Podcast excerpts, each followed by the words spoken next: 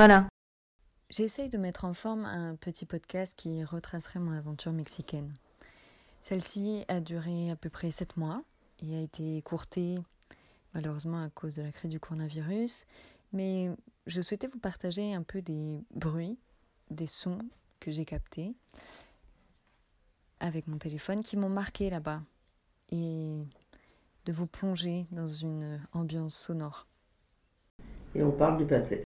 En effet, en convoquant les souvenirs, les sortes de souvenirs auditifs de mon expérience mexicaine.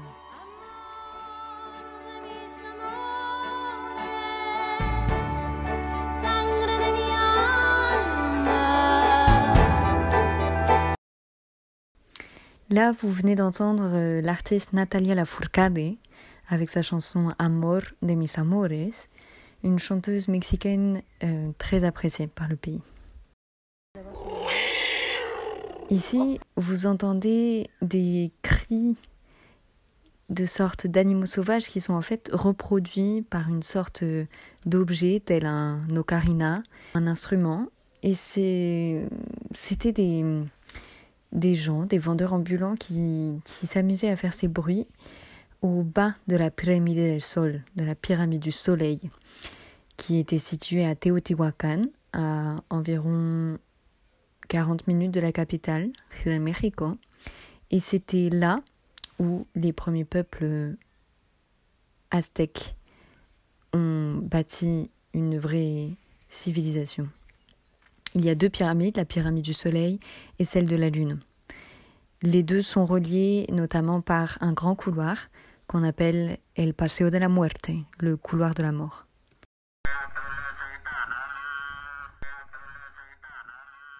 Ça, je crois que c'est un des sons qui restera pour moi le plus caractéristique du pays.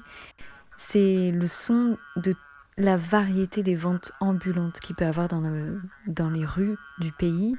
Ici, on vend des tamales. Donc le tamal, qui est fait à partir du maïs. Tout est fait à partir de maïs là-bas, beaucoup de choses. Mais là, c'est de la masse de maïs assez compacte. Ils ont l'habitude de manger ça euh, pour le petit déjeuner. Et ça peut être soit salé, soit sucré. Euh, et à ce moment-là, quand c'est sucré, ça, ça revêt une couleur euh, assez, assez étonnante d'un rose rouge, un peu couleur framboise.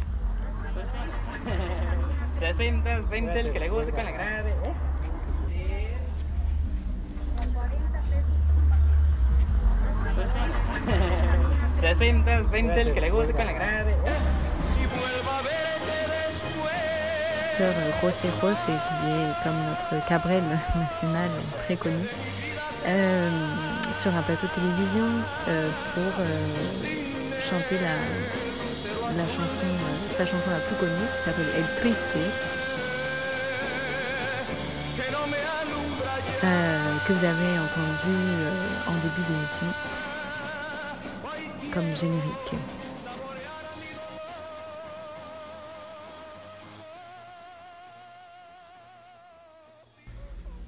C'est un trône de verdure où chante une rivière accrochant formant de cerf, des saillons d'argent où le soleil de la montagne fière.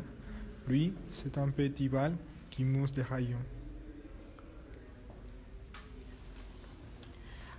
Un soldat jeune, bouche ouverte, tête nue et la nuit poignant, et dans le froid croissant bleu, doit il est attendu dans l'air sous la nuit, pas dans son lit, vers où la lumière bleue. Là, c'est un enregistrement qui me, touche particulièrement parce que c'est une lecture du poème du Dormeur du Val, donc euh, par mes élèves euh, de Tlaxcala où j'étais euh, donc assistante de français en fait au Mexique pendant sept mois et j'ai fait deux expériences. D'abord à Tlaxcala l'université de Tlaxcala et ensuite à l'université de Puebla. Et donc là c'est une lecture du poème de Rimbaud par mes premiers élèves de Tlaxcala c'est le groupe de je crois qu'ils sont B1 si je me rappelle bien, ils étaient B1. Et, ça me touche particulièrement de les entendre parce qu'il y a ce, cet effort vraiment. L'utilisation du français, ça nous fait voir notre langue différemment aussi. J'ai beaucoup appris du français.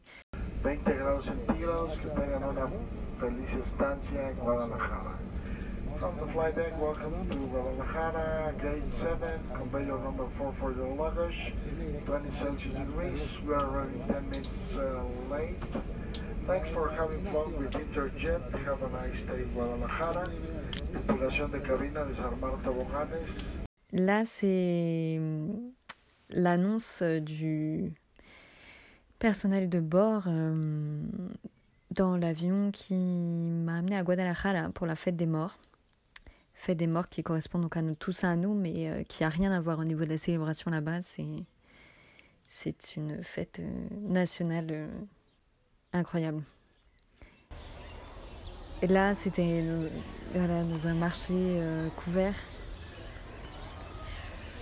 Marché couvert là-bas sont incroyables. Et à l'extérieur, en sortant du marché couvert, il y avait une vente d'oiseaux qui faisaient des bruits magnifiques. Alors, un peu triste de la cage, mais le bruit était magnifique. Il y avait des perruches. Je pense que c'est des perruches qu'on entend.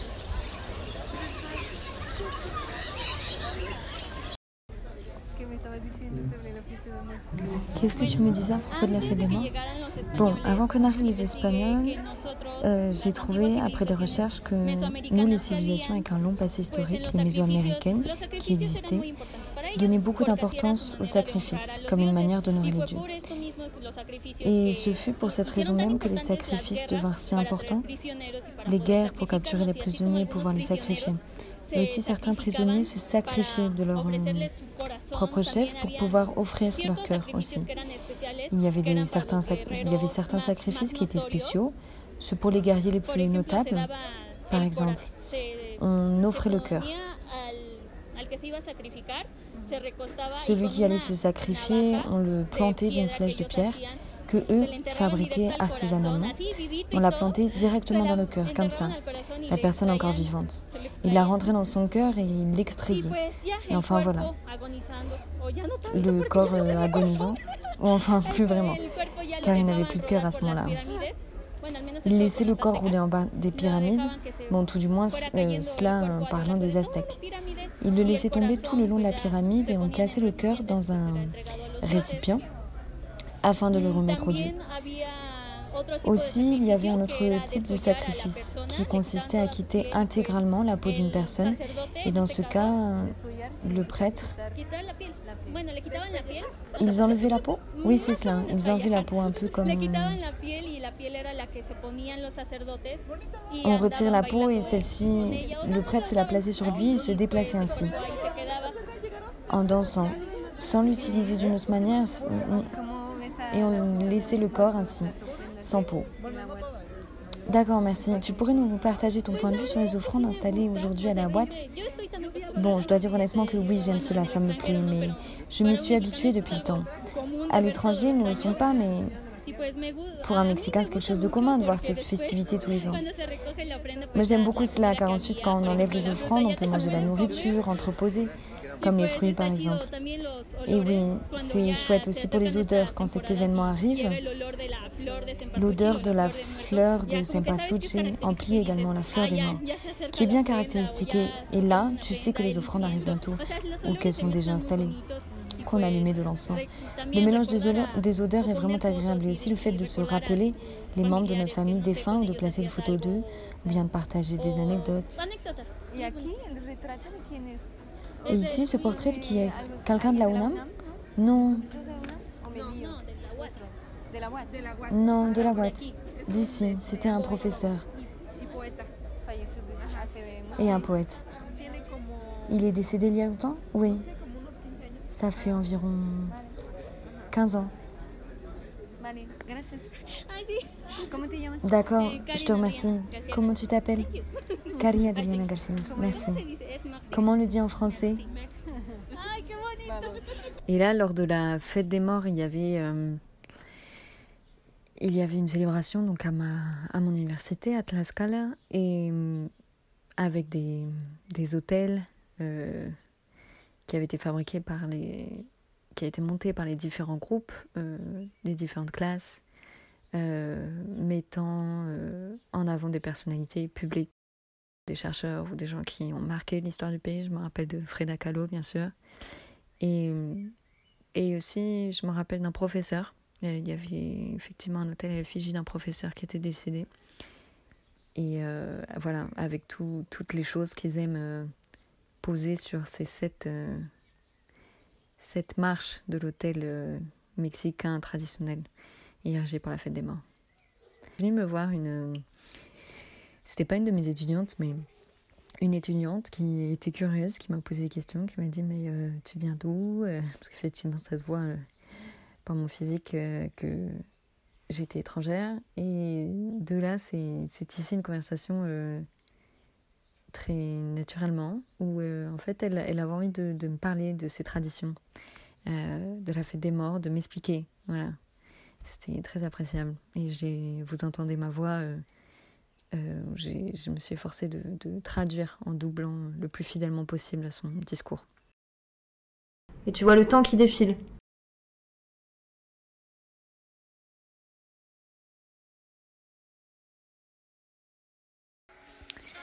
Et la version de La Llorona par euh, Carmen Goet, celle de Chavela Vargas, c'est magnifique aussi. Chavela Vargas qui est venue trouver l'asile au Mexique.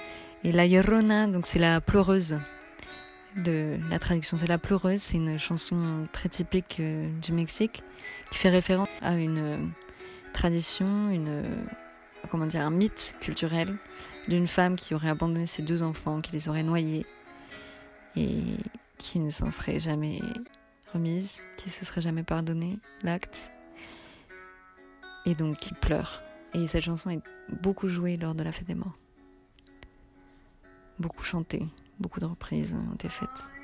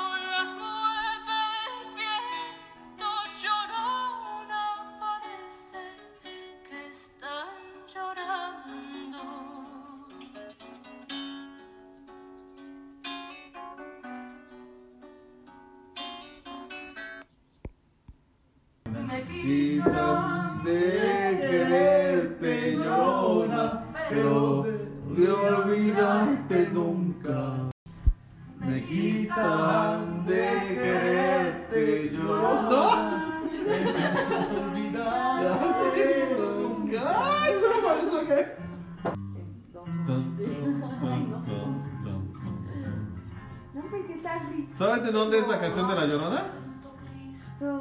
De Oaxaca. Pues la conozco, pero no la puedo. Es de Oaxaca. Pero es una canción popular de la gente, no, no hay un autor. Y, y la canción, la canción es al amor o a la muerte. ¿No? ¿Por qué el amor?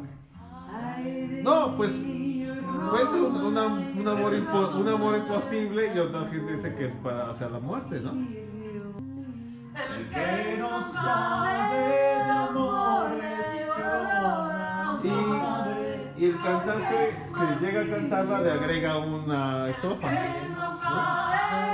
¿no? Porque no, todas las versiones no son las mismas, siempre cambian. Es que, es que hay este amor, pero a la muerte, Sí, claro, sí, sí, sí. Le président que nous avions a vendu euh, des entreprises de téléphone comme Telmex, AESA. Il a vendu le pays. Dans les années 1930, euh, le Mexique était assez attractif. Oui, bien sûr, il est encore. Ma, ma mère m'a toujours dit, quand un mariage fonctionne bien, il faut que tu traites bien ta femme. Il faut que tu la respectes, que tu l'aimes.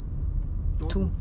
Tu l'habilles, tu la chausses, tu lui donnes à manger et au lit, il faut que tu la traites comme ton amant, ta femme, ta compagne et celle qui s'arrête là dans la rue.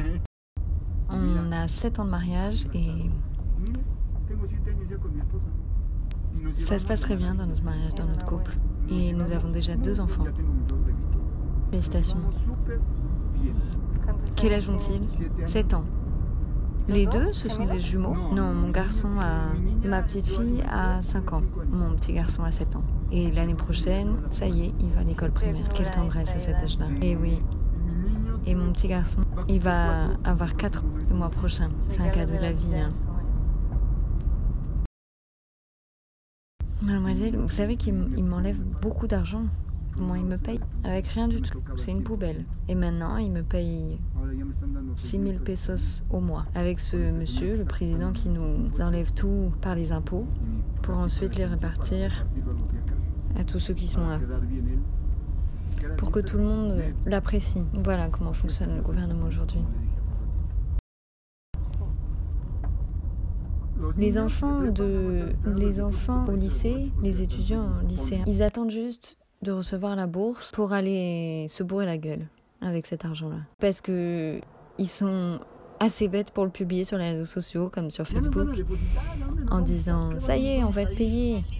Et où c'est qu'on va se bourrer la gueule la prochaine fois Enfin, moi je dis, vous pensez que c'est juste Mais aussi en France, nous avons ce système de bourse. On donne des bourses à ceux qui en ont besoin, à ceux qui sont dans nécessiteux, mais il faut voilà, bien le penser, le mesurer. Parce qu'effectivement, si c'est pour favoriser, que c'est pour favoriser le, le fait que des personnes restent sans emploi, ça ne crée pas de finances, ça ne crée pas de l'économie. Et en plus, si ce système de bourse enlève, vole de l'argent aux gens qui créent de l'argent, bien sûr, et ben ainsi ça fonctionne pas. De cette manière, ça marche pas. Mais aussi, nous avons ce système de, des bourses pour les étudiants. Je sais pas si vous avez la même chose ici au Mexique, mais nous, nous avons des, des, des bourses pour les étudiants qui sont excellents. Non, non, non, on n'a pas ça. Nous, les étudiants excellents, il faut qu'ils partent du pays. C'est là qu'ils auront un futur. Vous savez, celui qui a inventé la télévision de couleur, c'était un Mexicain. Celui qui a inventé la lumière, c'était un Mexicain. Tout ça, c'est les Mexicains qui l'ont inventé. Vous êtes arrivé à destination. Et voilà, c'est ici qu'on qu'on me dit que vous êtes à destination. Ah d'accord. Aquí estamos.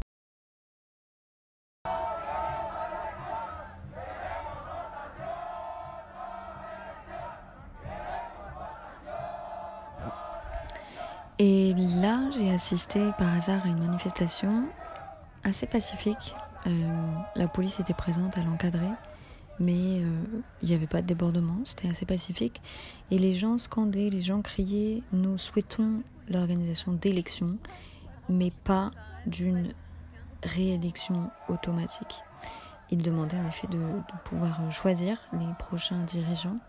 Euh, il me semble que c'était au sujet d'élections municipales parce que la corruption ronge le pays et il y a effectivement des mandats qui sont répétés euh, sans consultation du peuple, sans consultation des citoyens, euh, ce qui donne lieu voilà, à de, à de l'extorsion de fonds euh, sur plusieurs mandats sur du long terme des différents élus.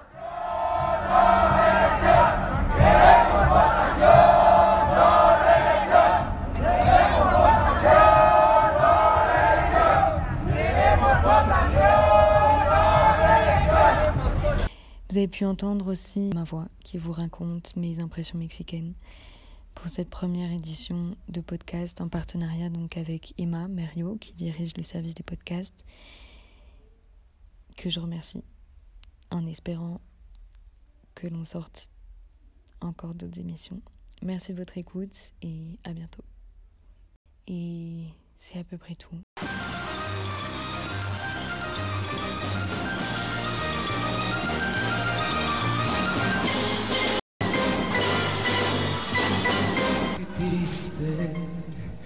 Todos dicen que soy, que siempre estoy hablando de ti. No saben que pensando en tu amor, en tu amor,